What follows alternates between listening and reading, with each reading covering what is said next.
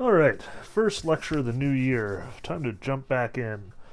Um, so when we left off at the end of last year, I had three different people from out there in internet land uh, write in and ask me questions, and I have been remiss in not addressing them at this point. Um, but I want to start rectifying that today. Much as I got caught up with that whole philosophy of America question, which, you know, in 2020 it sort of made sense that it would be burning on my mind um, as we were sort of watching good reasoning and American idealism sort of fall to ashes around us. Um, hopefully, we will have less of that to deal with this year, though who knows. Um, at any rate, after some consideration and some research and just, you know, sitting around wondering about these three questions, I've realized that at the end of the day, before we can address any one of them in this particular format, we kind of have to talk about the underlying issues addressing all of them. Um, so the first question from Pavel Pavlovich out in Belgrade, I believe, uh, his question was about Sartre. In fact, it was a very specific question. He was asking whether Sartre would consider Husserl's theory of phenomenological reduction transgressive. Um, and this is the sort of question that I felt rather daunted by because I am not a Sartre scholar and I haven't even read Husserl. Um, but nonetheless, I feel like I might as well take a stab at it. I am probably better equipped than most. Um, and it sounds like he is coming at it from the literature perspective, so he doesn't have a terribly great background in philosophy, though maybe I'm just reading this awry. At any rate, I do want to tackle the question. I am still reading some Sartre as research. I have done my research into Husserl, though again, still haven't read any of his like actual primary sources in this case, and in that I am remiss. Um, but we will be confronting that class hopefully in the next couple of weeks before things get crazy on my end with the new semester. Um, the second question was a little bit more historical than I'm used to. This person asked whether um, German immigrants during the big push of German immigration uh, in the 19th century to America brought any major philosophical ideas along with them um, which I find a fascinating question. And there's a lot going on in Germany in the 19th century. Like, this is the golden age of German philosophy. Um, so, it would be really interesting to me to sort of track down and discuss exactly how German philosophy uh, influenced American philosophy in the 19th century through this stream of immigrants. Um, so we will talk about that. I've got a book to go through there, and once we confront Sartre, I intend to talk about 19th century German immigration and how that influences American ideals and philosophy. Third question was pretty much from out in left field, but it's actually the one that I'm most equipped to answer, like right now. And basically, the question was, what's up with Heidegger? Um, which is a perfectly good question. Like, you could spend an entire semester, and I have, basically trying to answer the question, what's up with Heidegger? Um, Heidegger is an incredibly complicated thinker. He is very abstract. If you are not familiar with the whole like study of phenomenology and continental philosophies uh, specifically, then you are probably not going to make heads or tails just coming to Being and Time from a completely different perspective. However, when I say that I'm actually fairly equipped to answer this question, I'm actually am. I took several semesters on Heidegger related thinkers uh, during my tenure at Boston College. I studied under John Sallis, who is one of the foremost Heideggerian scholars uh, in America today. Like, I can actually answer this one, though I should probably at least go back and read the first few sections of Being and Time and skim, you know, what is metaphysics and a few of his other major texts, which I have uh, hanging around in my apartment. Um, but at any rate, you'll notice that all three of these questions deal explicitly with phenomenology. Um, phenomenology is at the basis of Pavel Pavlovich's question from Sartre. It is absolutely the major German philosophical movement that is going on when the big stream of German immigration is taking place in the 19th century. And you cannot talk about Heidegger without talking about the phenomenolo- phenomenological forebears um, that sort of inspire and like shape the ideas that he's playing with in the 20th century. Um, and phenomenology isn't something we've talked about in this format. Like, it's something that I pretty clearly avoided uh, in my intro to philosophy lectures largely because it's like ludicrously complex and you know wildly different from the sort of history of philosophy as it sort of takes place. The the closer you get to contemporary philosophy, the more sort of scattered philosophical thought becomes, you know, where you can track sort of major ideas and major movements as sort of this like single line um, through ancient and medieval and modern philosophy. By the time that you hit German idealism, it's starting to break. Um, because philosophy itself is starting to break at that moment. Like, this is the moment when philosophy gives way to all the new sciences, to all the new sort of studies, when you know literary criticism criticism is breaking off, and when psychology is breaking off, and when you know theological criticism is breaking off. Um, like what had been philosophy and natural philosophy for literally 2,000 years at this point um, is starting to sort of fragment into all of these different academic disciplines. Um, and therefore, it becomes harder and harder to tell what is philosophy proper. Is philosophy dominated by one idea or several? Um, what is the method that philosophers should be undergoing? It's not nearly as univocal as it had been for the last 2,000 years. Um, so with that in mind, let's talk about phenomenology. Like, I don't want to, you know, spend too much time on it. I suspect we will come back and revisit some of these thinkers in, in the future if if we have occasion to, because um, they're all fascinating thinkers. Um, but I do want to sort of start with just an overview, like one lecture, one hour, whatever it takes, to sort of talk about all of the major players, all of the sort of major ideas that get kicked around in this movement of German idealism and this sort of nascent phenomenology. Um, so today we're going to talk about that. Today we're going to talk about phenomenology from Hegel to Husserl um, as a sort of way of getting our facts straight and sort of showing you where I'm coming from, as well as preparing us for the bigger discussions down the road of how Sartre fits into all this, how Heidegger fits into all this, how many of the, uh, these ideas come across to America versus not. Um, like, there's a lot going on here. So, at the very least, like, let's do our brief summary, let's do our overview, and see where we end up. Um, what's more is I find I'm talking about this a lot lately. Like, I have friends who work in psychology and they are dealing with sort of uh, the fallout from like phenomenological and existential theories of therapy and psychoanalysis. Um, phenomenology is very much the inspiration for Freud and basically the entire discipline of psychology altogether. Um, there's a lot of sort of applications to this stuff nowadays, and it is, like I said, heady philosophical work. Um, the other part of the reason why I don't teach it to my intro classes is because it's way over their heads. Um, you know, it, it's one thing to pick up Thomas Aquinas and to be like head scratching as a result of his, you know, very rigorous but very um, difficult sort of thinking. It's another thing to pick up Hegel and just be like, what the fuck is going on here? Um, it is really confusing stuff. Uh, so, you know, here is my little effort to sort of handhold you into it. If you're more interested, by all means, email me. I'd love to discuss these guys further, do research on the ones I don't know as well. Um, but here is Professor Kozlowski's crash course to phenomenology and 19th century German idealism. Um, and as always, before we can get to the phenomenologists, we have to put these things in context.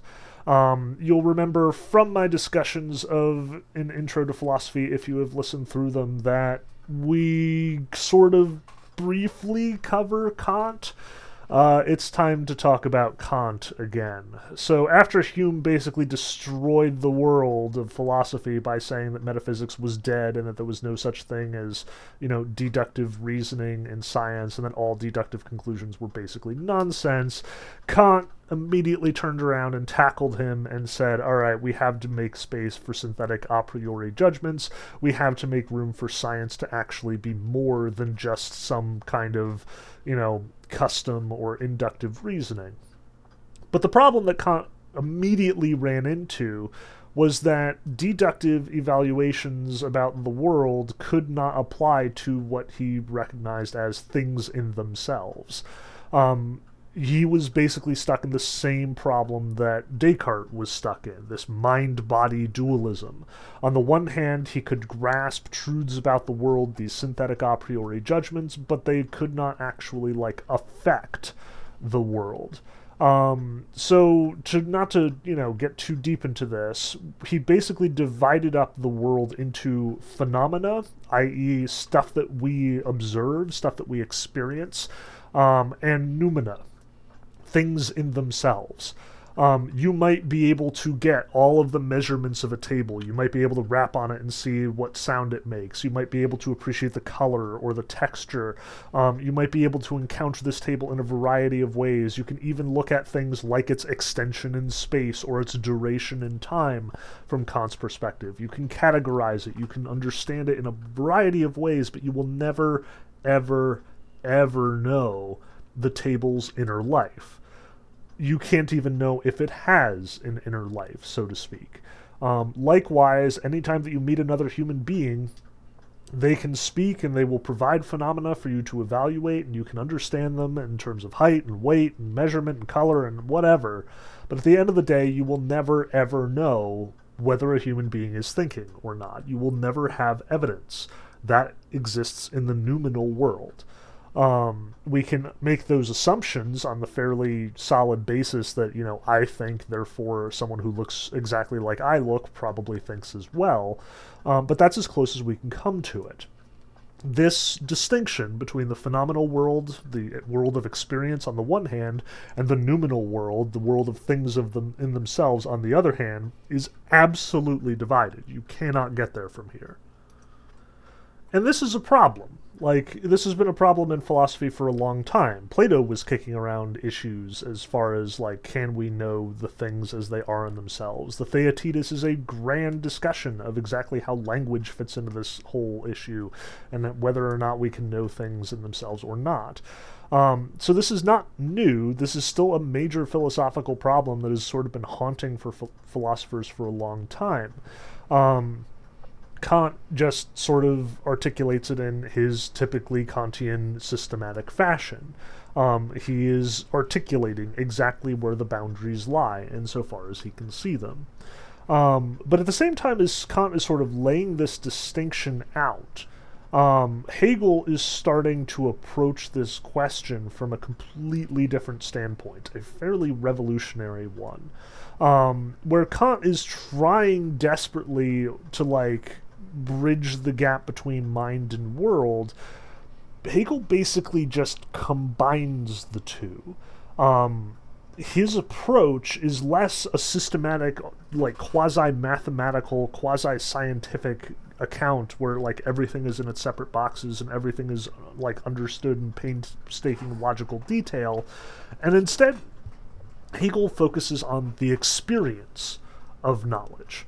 Um, and his book, The Phenomenology of Spirit, is groundbreaking insofar as it does the work of philosophy, does the work of sort of like understanding our place in the world without ever leaving the confines of the mind, without ever trying to leave the confines of the mind, and sort of recognizing our subjective locus um, for lack of a better term. What Heidegger would call Dasein, though Hegel is not nearly as interested in making it like quite as personal as Heidegger does. Um, so if Kant told us that the phenomenal world is all we have access to, um, Hegel basically talks about how the phenomenal world gives us insight into the one being in itself that we do have access to, namely ourselves. Um, and if this all sounds super abstract and confusing, oh, we are nowhere yet. Uh, Hegel is extremely abstract and confusing. Um, but what I want to stress, at least first of all, um, is that he calls this phenomenology. He calls this a study of phenomena. Um, he is not interested in reality the way that like medieval philosophers like Aquinas were interested in reality. He is not going to make claims like this is um, or this is not. He is not interested in these sort of existential claims.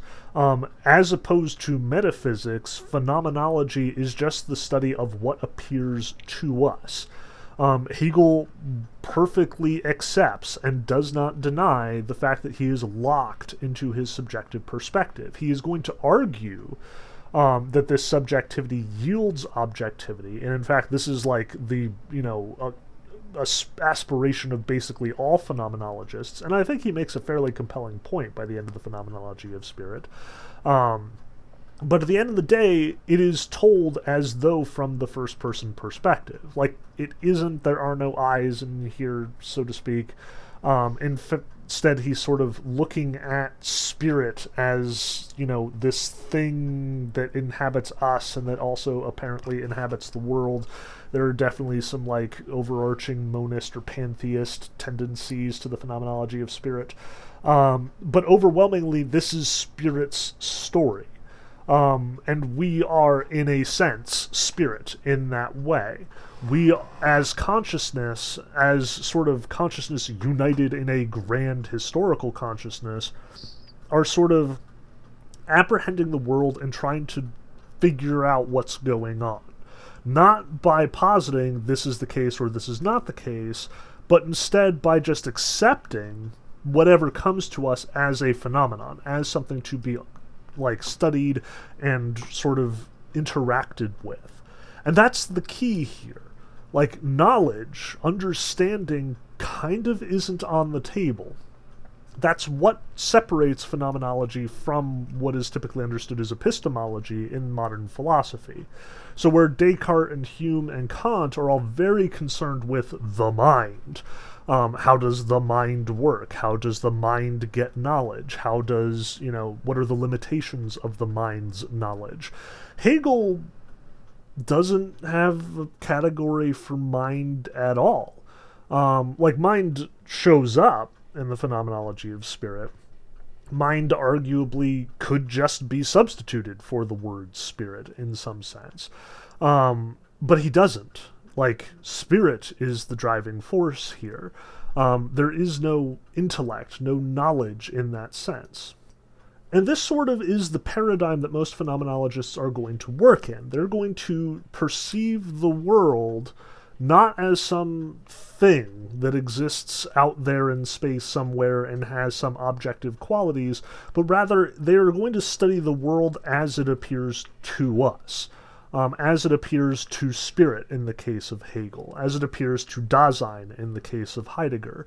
Um, instead of trying to like wrap their brain around what is or these objective truths, they're instead going to just accept the fact that our phenomenal experience is subjective and just rely on it. Just go with that.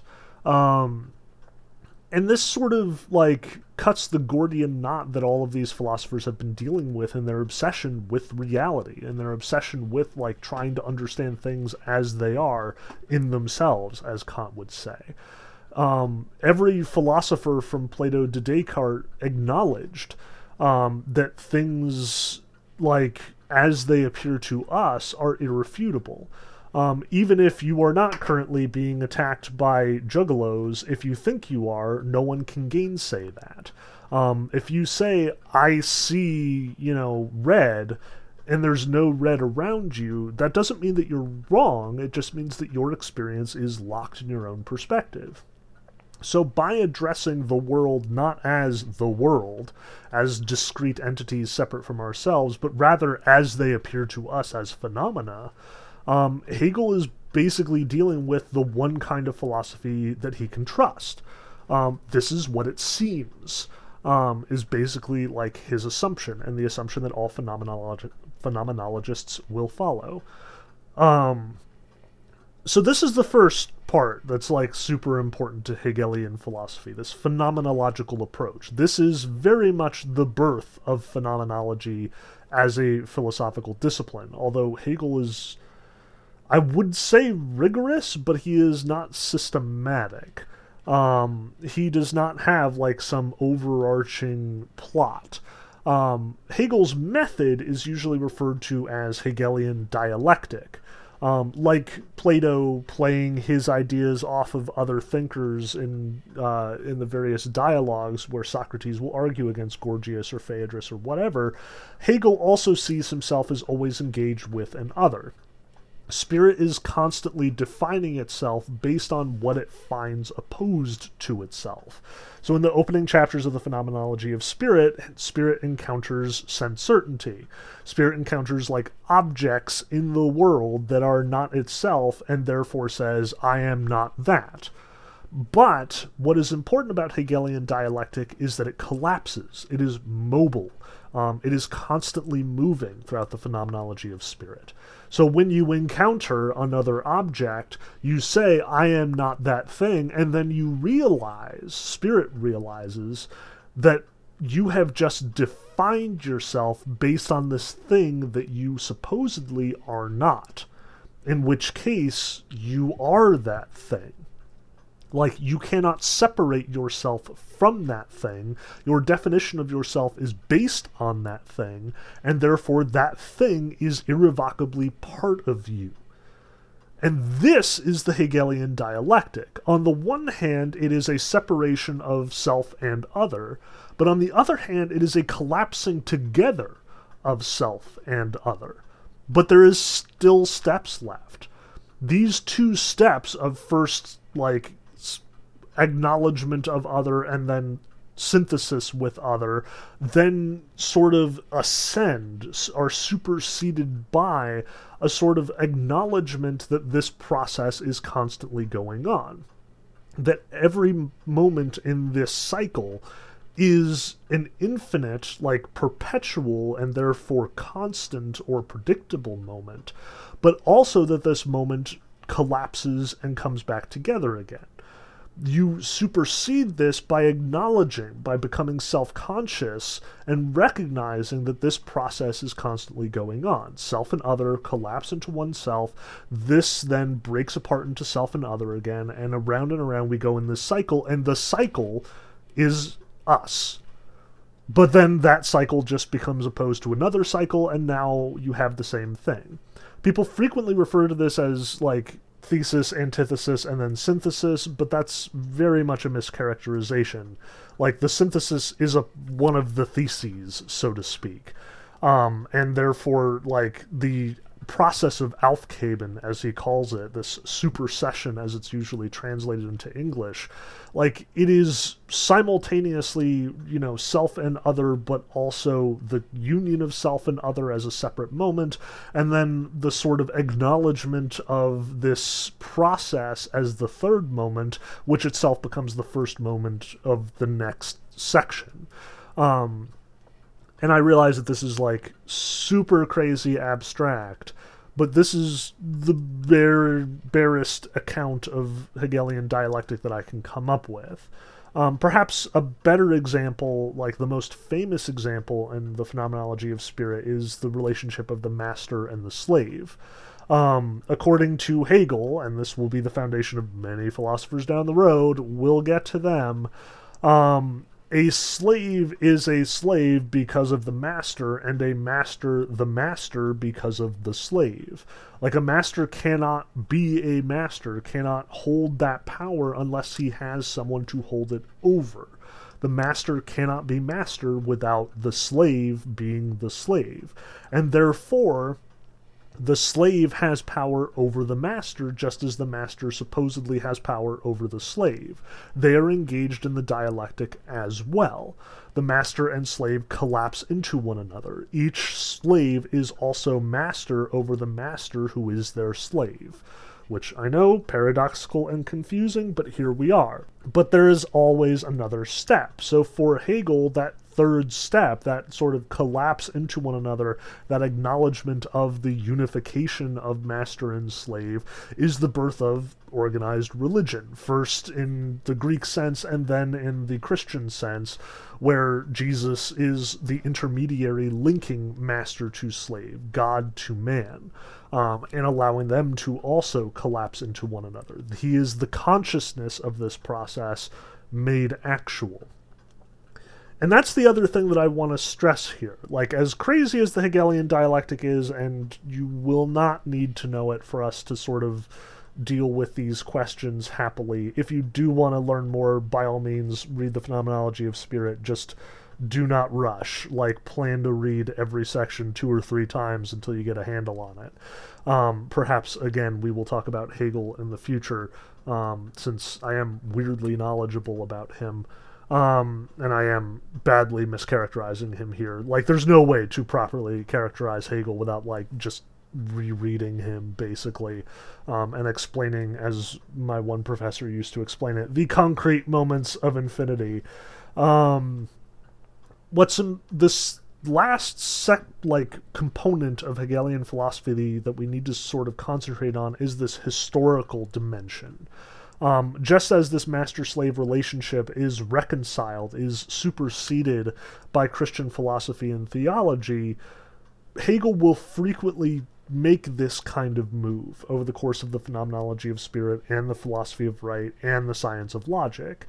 Um, Hegel sees this movement of spirit as not just being dialectical, as being this sort of like abstractly philosophical, but as something concretely happening in history. Um, very like the whole phenomenology of spirit, the whole history of spirit, the whole movement of spirit is borne out in historical events.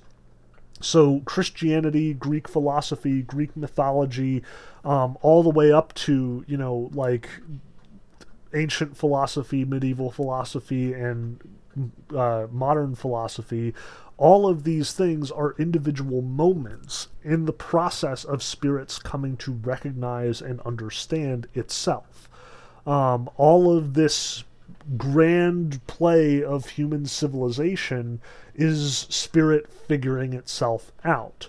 Um, and it is important to notice that just as Kant, in his political philosophy, contended that, like, utopia was an inevitability of um, of like human civilization that we were despite all of the evidence to the contrary, moving inexorably toward a utopian republic, Hegel goes a step further and says history is at an end. Um, his conclusion in the phenomenology of spirit is that all philosophical movements of spirit, all dialectical movements, all of spirit's coming to know itself has concluded. We are at the end of history, in short. Philosophy is done. Hegel tells us, um, which is quite the bold thing to say, and weirdly not, you know, unique. Like, there are many philosophers who have concluded that, you know, I wrote my book and now we're done with philosophy. You can all go home, enjoy your, you know, non philosophical lives now that I've answered all your questions. Um, obviously, this never takes, and, you know, Hegel is perhaps the silliest of the examples when it comes right down to it, because like immediately everybody shot that idea down. Um, but it is important to notice that this is inevitably historical. This is spirit coming to understand and like experience itself. Um, and you know, there one of the major two dominant like ideological perspectives in 19th century philosophy was this utopian attitude.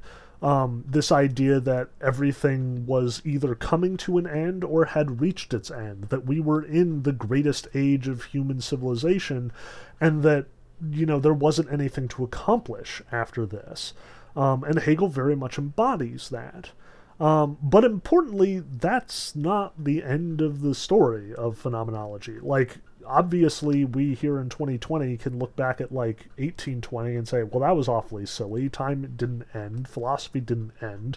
And in fact, some of the most violent conflicts in human history have occurred since that time. Um, Hegel obviously did not know that. He figured that it was safe to say, you know, Napoleon's taking over the world, everything's great, let's just call it, let's just all go home um, and not do philosophy anymore. That very much did kind of seem like the end of the world, I imagine. Um, but the end of the world is always postponed. Like, we can always do worse, so to speak. Um, so, Hegel's whole philosophy, his whole philosophical project, this phenomenology that takes place in the course of history that uses this methodical dialectic that is both like predictable and unpredictable, that is constantly transcending itself and therefore can't actually like be boxed down into sort of repeating moments, but the movement still seems roughly the same. This fired the imaginations of Europeans across the continent. Um, and Hegel very rapidly became an even more dominant like ideological system than even Kant. Um, like neo-Kantians were definitely fighting the Hegelians and the young Hegelians throughout the earlier part of the 19th century, um, but Hegel very much won out. Like it's hard to say exactly which of the two thinkers had the greatest influence, and it probably really depends on whether you're sitting on the analytical or continental divide at this point. Um, analytical thinkers probably think that Hegel was nonsense and Kant was, you know, the greatest thinker to come out of the 19th century, um, if any of those thinkers were great.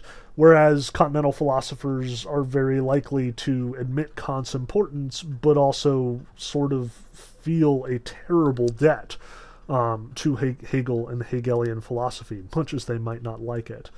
Um, in most of the continental thinkers I've encountered, and basically anyone doing phenomenology um, in the last 150 years has to contend with Hegel. Um, like, Hegel is at the beginning of all this. He set the tone of what phenomenology was going to look like, even if he didn't really, you know, flesh it out in a way that was workable, systematic, or repeatable. Um, and what is really obvious about this influence is the fact that Hegelians became the dominant voices in the 19th century.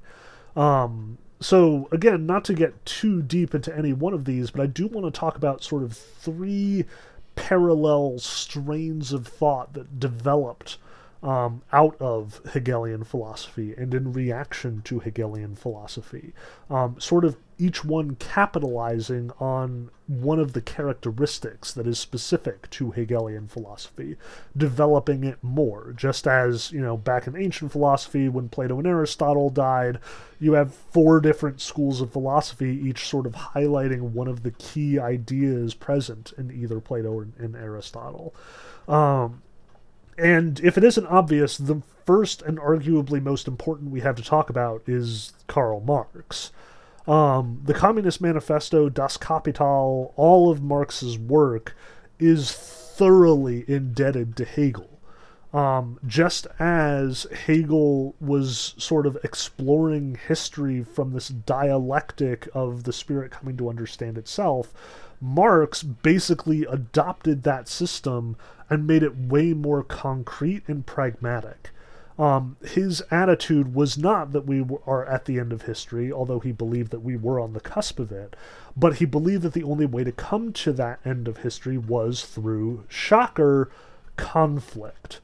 So in the Communist Manifesto, he is basically saying, you know, here we are, we're on the doorstep of utopia. All we need is for the worker, the proletariat, to rise up and take power back from the bourgeoisie, from the, you know, landowners and the, the capitalists. Um, so his dialectic, just as Hegel's dialectic was applied to this sort of like abstract spirit, Marx is applying his dialectic to like actual right now history and economics, um, which Marx would probably not see as two separate things.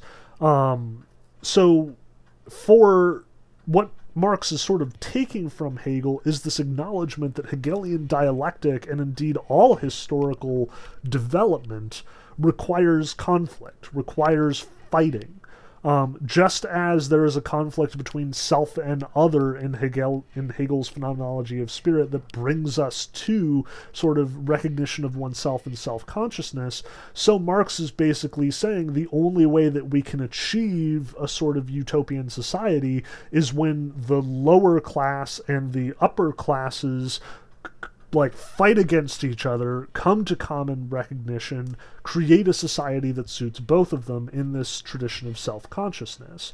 Um, but it was up to the proletariat, the you know larger group, to make that movement take place because you know anyone who's in power is perfectly content to stay there. Um, unrest will come from the bottom, um, and I should note that like this is not just ideological. Like, obviously, this has really practical consequences, but Marx is also watching this happen in the 19th century. Um, you know, as much as Hegel is writing his phenomenology of spirit in a sort of historically turbulent time, with the French Revolution and the Napoleonic Wars, Marx has watched Europe tear itself apart for the last two decades. Like, city after city is falling into unrest as all of these laborers are basically like breaking down their factories, throwing away their tools, and refusing to do what their quote masters are telling them to do. Um, the American Revolution may have been a wild success by comparison to the rest of these revolutions, but that model is being adopted all over the place.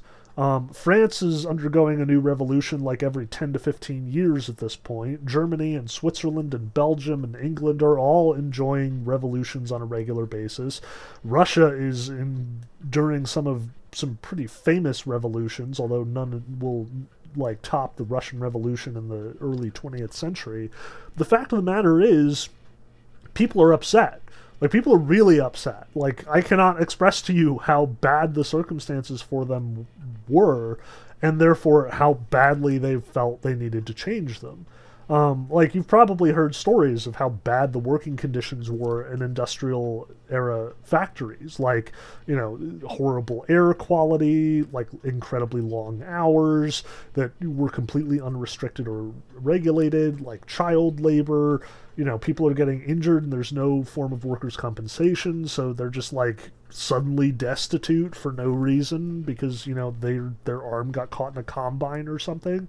Um, these were dangerous, unpleasant places to work, and there were no protections being offered from the state. So these people are mad. They're mad all of the time. Um, and this is expressed by revolution. And Marx very much recognizes that and taps into it, um, which is why he sort of catapults himself to this place of incredible importance. Like in economic theory, there are no figures nearly as towering as Karl Marx turns out to be to the point that like any kind of class analysis or class critique in literary criticism or otherwise is usually referred to as Marxist. Um, and I want to stress here that like especially in contemporary thinking, like anytime you bring up Karl Marx, you're immediately like, "You're a commie," and the you know panicking starts because in the West, like communism has a certain ugly like reputation. Um, I want to stress that you know at the by the end of his life, Karl Marx famously quoted that he is, if anything, not a communist. Um, he is not a Marxist, so to speak, like Marx himself was not a Marxist. Dude was a theorist. Dude was a philosopher. He was not, you know, agitating in the streets. Um, and by the end of his life, people were, in fact, using his philosophy as a way of agitating in the streets. Um, it was, you know, in the same way that, like, you can see fairly good ideas completely distorted by, you know, circum, like, circulation on the internet. Like you get, you know, one person says one relatively intelligent libertarian thing, and all of a sudden you have like all of these offshoot groups who think that they're the best and basically use them as an excuse to do terrible things. Marx was a thinker who observed a phenomenon, who used Hegelian dialectic to describe the unrest that he was witnessing in Europe at the time, who wrote a document who that was admittedly pretty inflammatory. The Communist Manifesto ends with, you know, workers of the world unite. And then people used it as an excuse to like destroy all sorts of stuff. Um, to do more damage than good in some cases. Um, and what's more, you know, not to get too deep into sort of like 20th century misconceptions, but the communism that, you know, sort of inspired the Red Scare and, you know, was at the basis of the Cold War, it wasn't communism. Like, what Marx is laying out in his Communist Manifesto is a government ruled by the workers. Um, a government that has no figureheads, that has no class distinctions, a government where these class distinctions are abolished. Um, and what's significant about like 20th century communism, like the USSR and communist China, is more often than not, they just use communist rhetoric to back fascist practices. Um, like, Stalin was not a communist. Stalin said he was a communist to justify his dictatorship. Um, that's not communism. Like, for Marx, the importance here was to abolish the classes, or at least to sort of like observe that revolution is the way that you right um, entrenched class uh, discrepancies. Whereas Stalin just entrenched them more. Like, Stalin just raised himself as the upper class along with his party and said, We are the Communist Party, therefore we have your best interests in mind, when clearly that was not the case. Um, so, you know, first of all, like, don't hate the commies. They it is a idealistic philosophy. It is an like you can absolutely make the case that it is unrealistic and impractical for sure. Like you can you can throw that at the at communism um, as Marx describes it until you're blue in the face. That's fine, um, but don't like don't say I know what communism really is, and you know when what you're talking about is fascism. Um, likewise, contemporary socialism is an attempt to fix what is problematic about Marx's idealistic vision of communism and the fascist leanings of 20th century communists in general. So when people cry out, I want to be a socialist, that's not them saying, give me a dictator. That's them saying, give me a more egalitarian, like, economic system, preferably without any dictators, please. Um, they are attempting to split the difference, whether successfully or not. And again, that's subject to debate. But as always, I give everybody the benefit of the doubt until, you know, you just can't anymore. Um, and Marx is one of those that is, like, wildly misinterpreted a lot of the time. Um, but at the same time, like, Marx's reputation is complicated. Like, as a thinker in the 19th century, I tend to think that everything that he wrote was pretty valuable. Like, Das Kapital is probably one of the most systematic accounts of economics in the history of human accomplishment. The Communist Manifesto is a rousing document of utopian idealism. Um, Marx himself had some really good ideas and some really powerful observations, again, following Hegel in this phenomenological approach, where he's basically looking at the world and saying, this is how it works. Rich people make poor people mad, poor people kill rich people, take their stuff, make new rich people, and wash, rinse, repeat. Um, that doesn't strike me as being, you know, wrong. That's kind of how society has been working for a long, long time. Um, although I think that you know Orwell has some pretty good addendums as far as acknowledging that like it's not poor people taking power from rich people, it's like the middle class taking power from rich people to become rich people and leaving the poor right where they were. Um, all that to say, that this is this super important thinker who is very much influenced and very much like modeling himself after Hegelian thought. Um, but the other side of this, again, is the destructive side. Um, Marx was a thinker. He sat in his room and wrote documents in which he talked about how philosophically the, the poor were going to rise up, take their power, and make the world a better place. Marxists then ran with this, and 19th cent- the 19th century history is littered with figures who are sort of taking communist ideas, taking Marxist ideas, and turning them to destructive or potentially problematic ends. Um, this is the birth of anarchism, as it was understood in the 19th century, not as it is today, where you know on the one hand you have like the super violent anarchists, and on the other hand you have like the anarchists who live on communes and are trying to create sustainable farming collectives. Um, at this point, anarchists were surprise angry young overeducated men with too much time on their hands who were writing way too many pamphlets and making trouble at the local factories um, there's a lot of parallels between t- like 19th century anarchist movements and 21st century alt right movements for what it's worth. Um, I think somebody around here should be doing a deep dive study of the two and, you know, the psychological factors and sociological factors that motivated both. Uh, but that's a conversation for another day. Um, what I want to stress, as far as 19th century ideological history is concerned, is that the fundamental distinction between the sort of utopians like Marx and Hegel, on the other hand, were opposed to a sort of countercultural revolutionary spirit, people who kind of wanted to destroy things for their own ends. And this is not to say that they weren't utopian. Like these young men, these young thinkers, these anarchists and nihilists, as they were frequently named, were themselves idealists. Like the 19th century is full of idealists, systematic idealists like Kant and Hegel, and less systematic idealists like these revolutionaries. Um, everybody wanted to make the world a better place, and they wanted to do it fairly violently because Marx had explained to everyone that change comes through violence. So here we are. Um, but it's sort of like widely acknowledged in the 19th century that these, you know, university students have no idea what they're doing. Um, they're just sort of wildly and stupidly causing trouble without any idea of the consequences of their actions. They'll stir up a bunch of factory workers, and those factory workers will set fire to the factory in half the town. These guys will be like, wait, that wasn't the plan.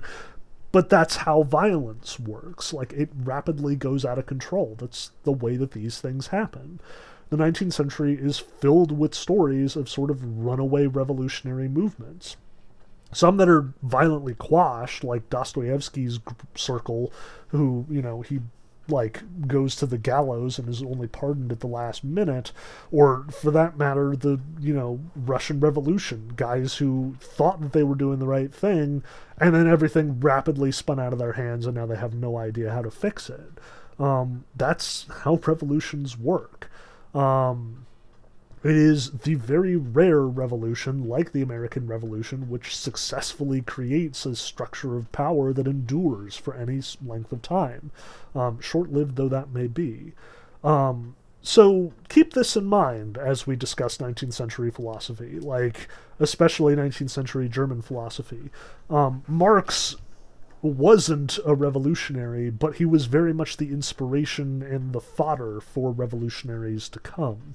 Um, we'll come back to that. The next thinker that I want to address is Kierkegaard. And Kierkegaard is very much an outlier because he kind of was a big deal and he kind of wasn't a big deal. He certainly hailed from left field. Like, he's strutting around the streets of Copenhagen writing in Danish, which literally no one can read at that point until it's translated. Uh, very much, you know, like I don't want to call him a solipsist because that's definitely not what he was doing, but his existence certainly looks solipsistic from the outside. Um, Kierkegaard was very self focused. Um, where Hegel sort of saw spirit and the spirit and the phenomenology of spirit as being a sort of stand in for all human consciousness, for like a universal human idealism, for a universal human spirit, Kierkegaard sort of took the Hegelian dialectic and narrowed it down into a self reflective and introspective tool. Um, so I have heard it said that Kierkegaard's dialectic is one sided, it never transcends the self. That's kind of the point um, Kierkegaard very much struggled with the ability to transcend the self. Like the whole of the concept of anxiety and the whole of the concluding unscientific postscript postscriptive philosophical fragments, which is like four times as long as the philosophical fragments, is devoted to sort of trying to overcome one's subjective limitations and it's wild. Like Kierkegaard's body of work is one of the most fascinating in the history of philosophy. Um, and you know, some of his works, like Fear and Trembling and the Philosophical Fragments and Either or, like I am just constantly going back to because they're just weird and interesting and very, very striking, especially as a Christian. Um, but Kierkegaard's approach in the sort of phenomenological tradition um, is he was very much sort of interrogating himself, where Hegel is very much looking at the whole sweep of history, and Marx is sort of looking at like contemporary history and and sort of applying these philosophical ideas and philosophical methods to history. Kierkegaard ditches history and is like what can di- hegelian dialectic tell me about me? Um, he makes it extremely personal. Um, he makes it extremely self-reflective um, in the grand philosophical tradition like he is as much a in a sense um, and one of the ways that this manifests for Kierkegaard is in his faith. Um, Kierkegaard was an ardent Christian, um, not exactly in line with like the dominant schools of thinking in Denmark at the time. Like he wrote the some pretty wild stuff criticizing the Church of Denmark. Um, like one in particular, his attack on Christendom is really polemic um, and rather, you know, harsh um, as many have said, but perhaps needed all the same. Um, Kierkegaard took his faith extremely seriously and saw it as an extremely personal thing.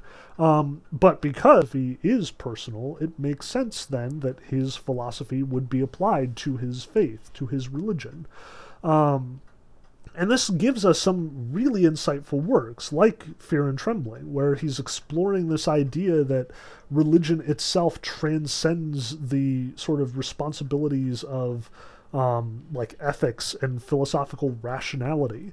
Um, faith for Kierkegaard was a leap of faith, an embracing of the absurd.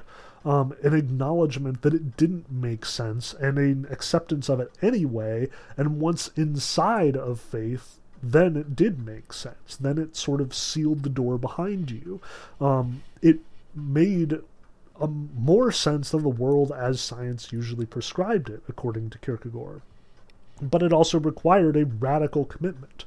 Um, it required a radical change of self, whether it is in the, the attitude of Abraham going to the mountain, willing to sacrifice his son for, you know, for God's sake, or for the knight of faith, as he calls it, who lives a perfectly normal life, but needs none of it because they are not like indebted to it in any way.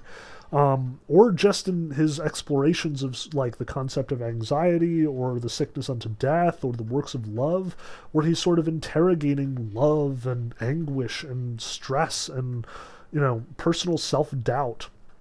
He is extremely inward focused um, and very profitable to read for that reason. Um, Kierkegaard, I suspect, is really sort of the foundation of contemporary existentialism. Um, like as much as Sartre relies on the the philosophy of Nietzsche and Heidegger for sure, um, he is frequently coming back to Kierkegaard as well. Um, Kierkegaard is like one of the major proto psychologists, although his approach is never psychological um, where Nietzsche and Freud both sort of claim to be psychologists and employ methods that like examine other people. Kierkegaard was a psychologist insofar as he had plumbed his own depths, like as deep as people could go. Um, and had come up with sort of these acknowledgments of what just being a person was like the limitations the fears the the stressors um, the anxieties the concerns um, so this too is phenomenology. Like Kierkegaard is observing himself the way that Hegel is observing logic and history, the way that Marx is observing revolution and violence. Um, and this will contribute to later phenomenology as well, most notably in the existentialists, but elsewhere too. Um, but the third, the third sort of track, the third sort of Hegelian offshoot here um, like the third great line of thinkers that sort of develops into its own thing is a little bit more complicated. Um, it starts with Schopenhauer. And Schopenhauer, I honestly do not know like anything about. I know that he was very interested in Eastern philosophy, I know that he was using Hegelian philosophy, but at the same time, like, sort of rejecting it. Schopenhauer was famously antagonistic to Hegel. Like, apparently, Schopenhauer even, like, scheduled his lectures at the same time as Hegel's to sort of, like, try and cut down Hegel's students. And failed. Schopenhauer had like no students show up to his classes and got very much like dragged out of the university. Um, Schopenhauer was a punk. That's how it works. Many philosophers are. Um, but at the same time as Schopenhauer is, you know, antagonistic to Hegel and rejecting everything that Hegel stands for, Schopenhauer is also very much indebted to Hegelian thought, I think. Um, he framed himself as a neo Kantian, but he talks about will and the world in the same way that Hegel talks about the phenomenology of spirit.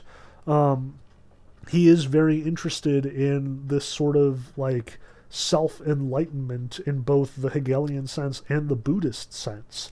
Um, he is very interested in personal accomplishment, um, in sort of the world as will, as he calls it um, where you know the world is not to be shaped as this sort of external thing, the way that Kant frequently frames it, but in a more Hegelian sense as something that we shape and frame. We make it the way that we want. Um, and while I don't know much about Schopenhauer because his effect is kind of controversial, like he is important, but largely more important as like after his death and the way that he is read by contemporary thinkers than you know in and of himself in the 19th century schopenhauer is the primary impetus for nietzsche. And nietzsche is a big deal as we've talked about in my intro to philosophy class and as we'll talk about just a little bit here. Um, if marx is the guy who is looking at history and applying the hegelian dialectic to it and kierkegaard is the guy looking at the self and applying the Hegelian dialectic to it. Nietzsche is the one who sort of approaches this from a radically different direction and notices that Hegel's dialectic means that Hegel, that all the thoughts, all the moments in Hegelian, you know, reinterpretation of history could be otherwise. And basically asserts that, like all philosophy leading up, the next step in history is what Nietzsche is primarily concerned with. And after 50 years of revolutionary movements since Hegel wrote The Phenomenology of Spirit, Nietzsche has no, you know, illusions about exactly where ideolo- ideological conflict is going to lead him. Um, Nietzsche is not interested in utopia. He doesn't have any conviction that it's a thing that can be uh, like reached. Interested in one's selves sort of attitude towards making the world. He is interested in power, in will, the way that Schopenhauer is, um, and he is interested in the self the way that Kierkegaard is, but he is interested in those two together. The the person, the the subject as power, the subject as will, um, the subject as a potential vehicle for change. Um, even in the sense that like Marx is interested in violence, Nietzsche is interested in violence as well, but personal violence, not class violence or historical violence. Um, he sees certain individuals, the Ubermensch, the Supermen, um, as being above ethics in the same way that Kierkegaard is saying that religion is above ethics, but where for Kierkegaard you are still subject to God in that case, and it is in fact God's you know commands that lead you to be above ethics. Nietzsche instead says God too is something that should be transcended by the human spirit. Um, Kierkegaard sees religion as the end in itself. Nietzsche sees the self as the end in itself.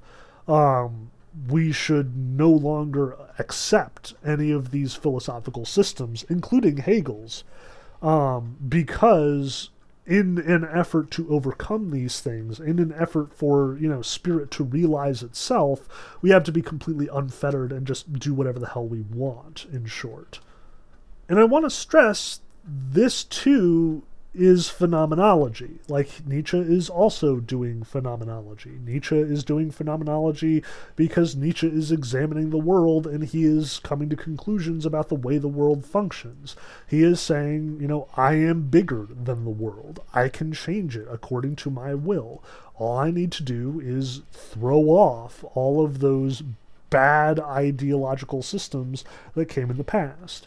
Um, all of this, like from Hegel through Marx and Kierkegaard and Nietzsche, this is all phenomenology in various forms. Um, it is different in each case. Like the approach of phenomenology is very different in each case, but it is all indebted to Hegel, and it is all phenomenology. It is all recognition of things as we see them. It is all not an attempt to sort of posit what is the case about the world, but how do we understand it? How does it appear to us? What are the phenomena we can observe and therefore control and predict? Um, and it is at this point that we need to talk about Husserl. And again, I am not a Husserl scholar. I have not read any of Husserl's primary sources. All of my Husserl knowledge is like secondary. I have gotten it from just being around continental philosophy long enough that I have a pretty decent understanding of where Husserl falls historically and what he has to say ideologically. Um, Husserl is the guy who looks at, you know, a hundred years of people doing phenomenology and says maybe we should actually have like a system for this. Like, how does phenomenology itself actually work? Um, so Husserl is the guy who formalizes phenomenology, who sort of tries to like chart out a language to use in phenomenology, a process to use in phenomenology. Um, he is very much indebted to Hegel insofar as like Hegel is still the like major thinker uniting all phenomenology as its common source. Um, but Husserl sort of like reframes and reinterprets Hegel, starts to look at phenomenology as a philosophical method to be practiced in its own right. Um, and with that in mind, what he ultimately concludes as far as like how does one go about doing phenomenology is what he calls the phenomenological reduction, which is exactly what Pavel Pavlovich wants to talk about as far as Sartre is concerned. Um, and we will talk about Sartre in the next lecture when I finally tie all this together. Um, what's important for Husserl and for this phenomenological reduction um, is that it is a tenuous sort of relationship. It is not something you can come by easily. He sees what Hegel is doing, what Marx is doing, what Kierkegaard is doing, what Nietzsche is doing, and he recognizes that there is this sort of weird philosophical gymnastics involved in coming to this method. Um, one has to, at the same time, be able to like feel, to absorb these phenomena, to experience things, or Erlebnis as he calls it. Um, to be able to like have these phenomena like interact with you at the same time as you distance yourself enough from them to be able to observe yourself experiencing them and record yourself experiencing them. Which, like I said, is a complex thing to do. It's very difficult. It requires a certain intellectual or perhaps even spiritual rigor um, one does not just accidentally do phenomenology because if one is too invested in the world, one cannot properly like observe everything that is going on to you. Like one will be biased, one will not appreciate all the dimensions of what's happening. But at the same time, if one is too divorced, if one stands like too high over them, like Descartes in his meditations, then you're not actually experiencing things at all. Um, you are too far removed to appreciate the phenomena as they in fact affect you. Um, the balancing act here is one that Hegel does fairly successfully, but most of these other thinkers sort of err on one side or the other. Kierkegaard is still wrapped up in who he is, um, although there's a lot of weirdness in Kierkegaard that sort of complicates things. Um, Marx, on the other hand, perhaps is too distant. He is trying to formalize it too much. So Husserl describes phenomenology and the practice of phenomenology, this phenomenological reduction, as requiring two fundamental steps. And it's not a guarantee that it's going to work. Um, like, there's a lot of problems here. Um, so Husserl acknowledges that, you know, even to do science in general, you have to perform these two steps. Otherwise, it remains purely inductive. Otherwise, there is no, you know, objectivity to be had. And Husserl admittedly struggles, again, with this jump from subjectivity to objectivity that we keep running into in Hegel and Kierkegaard and elsewhere. And Sartre will absolutely pin him to the wall for this. Um, the two steps of the phenomenological phenomenological reduction are first what he calls epoché, which is in fact a Greek word, like he's going back to their ideas for this, and a lot of the phenomenologists will do the same. Um, Heidegger, especially, will see the Greeks as being particularly like uh, keen and knowledgeable about how to express and understand uh, the phenomenon that they experience. Um, epoché for for Husserl is what he what we frequently translate as bracketing um, our experience of reality, our being, so to speak, or being in general. Um, the first step of phenomenology is to sort of draw fences, draw barriers, draw brackets around the experience we are actually having. In short, to remove ourselves from that experience, to sort of take a step back and say to ourselves, okay, this is happening to me, this is affecting me, this is making me react in certain ways. I recognize this as sort of not just something like that is happening to me that is separate from me but also as something self-contained as something that i can like appreciate and discuss as a sort of abstract or um, like closed entity. I am going to treat a phenomena as something separate from the background noise of the world um, which is a term that will become especially important in Heidegger. Um, and he recognizes that there is a difficulty to this. Like, you cannot just, you know, take an experience and separate it from the entire experience of your life, from all of the background noise in the world, from all of the ongoing causes and effects that are sort of tied into it. Um, this is abstraction. It is a violence that is being performed on, you know, one's experience. Um, if, you know, someone close to me dies, that death is something that I can sort of like look at as an experience separate from all of my other experiences, but it doesn't change the fact that like I was doing something before this happened and I'm doing something afterwards. Um, no, you know, individual experience can be separated from all of the experiences that connect to it.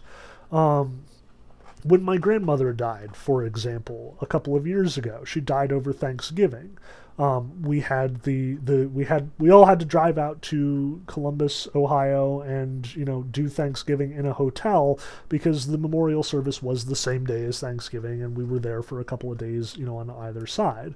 So to me, like I can abstract this experience, but you have to recognize that it is in a context um, for me to say, you know, my grandmother died over Thanksgiving and I spent Thanksgiving in a hotel with my family. We did not get like a fancy Thanksgiving dinner. Like we went to Bob Evans for, you know, our meal that day. Um, is to sort of compress it into this one little story. A story that may be compelling or may not be compelling, that may be informative, may not be informative, that we may examine phenomenologically as, you know, something that happened to me, me experiencing like death and recognizing my own relationship to death. But it also has to be abstracted from everything going on around it. Like the fact that I was not home for Thanksgiving means I did not spend that time with my wife or with my wife's family as we usually do. It means that I had to take time out from all of my studies and all of my work as a as a professor, which means that that was hanging over my head the whole time and that I was trying to like get grading done in the meantime. It was also November, which means it was NaNoWriMo month and I was doing my level best to work on my novel at that point in time. So I spent quite a bit of my free time at the hotel actually typing up portions of my novel that I had already handwritten. Um, all of these connect to experiences on either side of the event. But the job of the phenomenologist is to take that experience and sort of strip it of all of those connections, to sort of make it as abstract as possible while not reducing it to an unrecognizable form. Um, it is a tricky business to bracket one's experience, to decide where this experience begins and ends, to separate it from all of the parallel experiences going on around you, to separate it from the continuity of experience that is always happening, and to also separate it so it is just your experience. Like how my mother dealt with my grandmother's funeral, how my, you know, aunt and uncle dealt with my grandmother's funeral all very important to you know their themselves and their own experience but not necessarily relevant or even important or helpful for understanding how did this death affect me? Um, how did this phenomena occur and influence my attitude and my perspective? So the first step is this bracketing the epoché but the second is the reduction proper it is the sort of acknowledgement that you have to accept this bracketed world. It is a move back in. Um, just as one has to sort of distance oneself from the world in order to fully understand and like this particular un- like unit of experience, one still has to go back in and experience it one has to acknowledge that one was experiencing it. One cannot just say, well, this was a fascinating thing that happened to me. One has to note, like, no, there was an emotional toll that happened when my grandmother died. There was a, like, serious effect on my person when this happened. Um, I was miserable that, that entire time for a variety of reasons, partially to do with like my distance from my family and my friends, partially to do with, you know, like the actual death itself you know, it is separate from me when I look at it this way, when I tell it like a story, when I examine it phenomenologically, but it is also not separate from me. And both motions are critical to this phenomenological reduction overall the epoché, the bracketing, and the proper reduction, the acknowledgement that I am still there, that I am involved in this, that I am looking at myself. Um, and this is a really tricky balancing act as far as Husserl is concerned, to the point that he compares it to the allegory of the cave, and it is frequently talked about as though it were some sort of religious movement. So, one of the great interpreters of Husserl that I keep running across as I am doing my research is a guy named Eugene Fink. Um, Fink is the prophet to Husserl's, you know, like sacred text.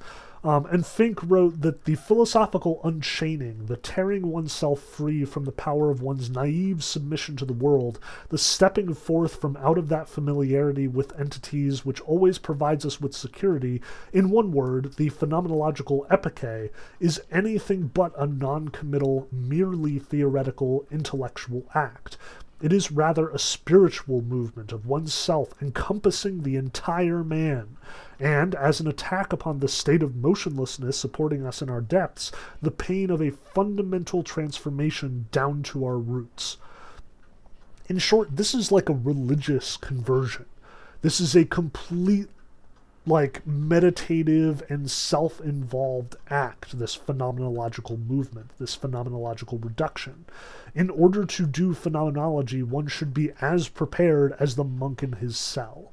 Um, one should be as both as removed and as engaged as the monk in his cell. Um, and for Husserl, this is a prerequisite to all knowledge like all science, to all philosophy, to all proper engagement with the world around us. We need to both bracket the experience, epoché, and perform the uh, reduction proper, jump back into it, to sort of like abstract the experience from the world and then experience it as originally we had. Um, it is a incredibly difficult thing to do. Um, and arguably, all of these thinkers Hegel, Marx, Kierkegaard, Nietzsche, Schopenhauer these were all people who accomplished this in some way, um, who accomplished it to some end or in some pers- perspective or with some uh, particular goal in mind. Um, they all accomplished it in different ways as well. Phenomenology, as much as it is sort of like regimented um, and methodical in the way that, that Husserl talks about it here, you should note that Husserl is doing phenomenology as he's describing phenomenology. Um, he is describing the phenomenon of phenomenology, and therefore is doing a phenomenology of phenomenology, so to speak. Um, and it is important to note that Husserl is sort of like the foundation of all 20th century phenomenology in that sense. Heidegger is very dependent on Husserl. Um, all of the other phenomenologists, the existentialists, they all recognize Husserl in their lineage, including Sartre, as we will discuss. Um, he is a hugely important thinker to the Continental School because the Continental School is very much a phenomenological school of philosophy. Like again, the analytics don't care much for him because the analytics again don't think phenomenology is a relevant or uh, appropriate method for conducting philosophy. But again, like totally different attitude here. And since we're dealing with continentals for the next few weeks, this is what I want to focus on. Um, so Husserl is of like major importance. Um, I would hesitate to call him more important than Hegel as far as phenomenology is concerned. Um, in another sense, I suspect, although again I hesitate because I don't know Husserl that well, um, I suspect that he is sort of like Hegel Mark II, that he is very much updating Hegelian philosophy in an attempt to make it so you don't have to go back to the phenomenology of spirit every time you want to do phenomenology. Um, although most serious philosophers who are doing phenomenology will, because he's just that big a deal. Um, so this is what I wanted to accomplish. Like, these are the major thinkers in phenomenological circles in the 19th century. And I hope that this is a pretty good introduction to what we're going to be talking about for the next few weeks. Um, again, you do not have to remember or know like every single one of these individuals, but we will likely be making reference to them pretty frequently. Um, each one of these thinkers had a major influence on the 20th century, on the latter part of the 19th century, and on the sort of ideological movement of phenomenology as it's existed for the last 100, 200 years. Um, these guys are a big deal. Um, and they are a big deal both in the history of philosophy as well as ideological con- contributions. Like Hegel very much shaped the idea of phenomenology and the way that philosophy has worked since. Um, just as, you know, Marx has been a huge influence on political philosophy and economic philosophy. Kierkegaard has been a huge influence on existentialism, and Nietzsche has been a huge influence on philosophy generally, for lack of a better way to sort of compartmentalize him. Um, all of the thinkers we're about to talk about are very much indebted to all of these thinkers as well. Um, and like I said, if we want to discuss more phenomenology, go for it. Send me an email. Like, let me know that you want to, you know, deep dive on like the genealogy of morals of Nietzsche, or you know, you want more about Kierkegaard, or you want me to like actually break down the first few chapters of Hegel's Phenomenology of Spirit for you. Go ahead, let me know. Um, phenomenology isn't necessarily my favorite branch of philosophy, but it is one that I am weirdly knowledgeable about. Um, I have a lot of experience dealing with these guys. Um, and heck, if you want to know more about Husserl, so do I. Give me an excuse to research him for a while. Um, let me know. But yeah, as always, you can email me at profbkozlowski2 um, at gmail.com. There should be a link somewhere in the description or something. Look around my various profile pages on Anchor and elsewhere, and I'm sure you'll be able to track it down. I'm always looking for more questions. Um, as yet, we have no idea what the semester is going to hold for me. At this point, I'm only signed up for two classes so far, both sections of Intro to Philosophy, so no need for new lectures. Um, but if I get tapped for either a general humanities course or an ethics course, you might have another slew of video or uh, podcasts coming in as I sort of record my lectures for the poor stranded COVID victims. Um, by which I mean more than just the people suffering from the virus, but also the people who can't go to school because of virus. Um, so, more news on that in the coming weeks. Um, or for all I know, I'll just be dropping these things. I'll probably record a couple of new lectures for the, the classes that I have already taught. Um, I intend to record new syllabus lectures every semester just because I, you know, learn every semester. Um, and there might be some other things that I'm just dissatisfied with, so we'll fix that hopefully. Uh, at any rate, it should be hopefully another productive year for Professor Kozlowski lectures, even if it's a lousy year for us in general. Um, so keep on listening, keep on emailing me with those questions, and I'll talk to you again soon.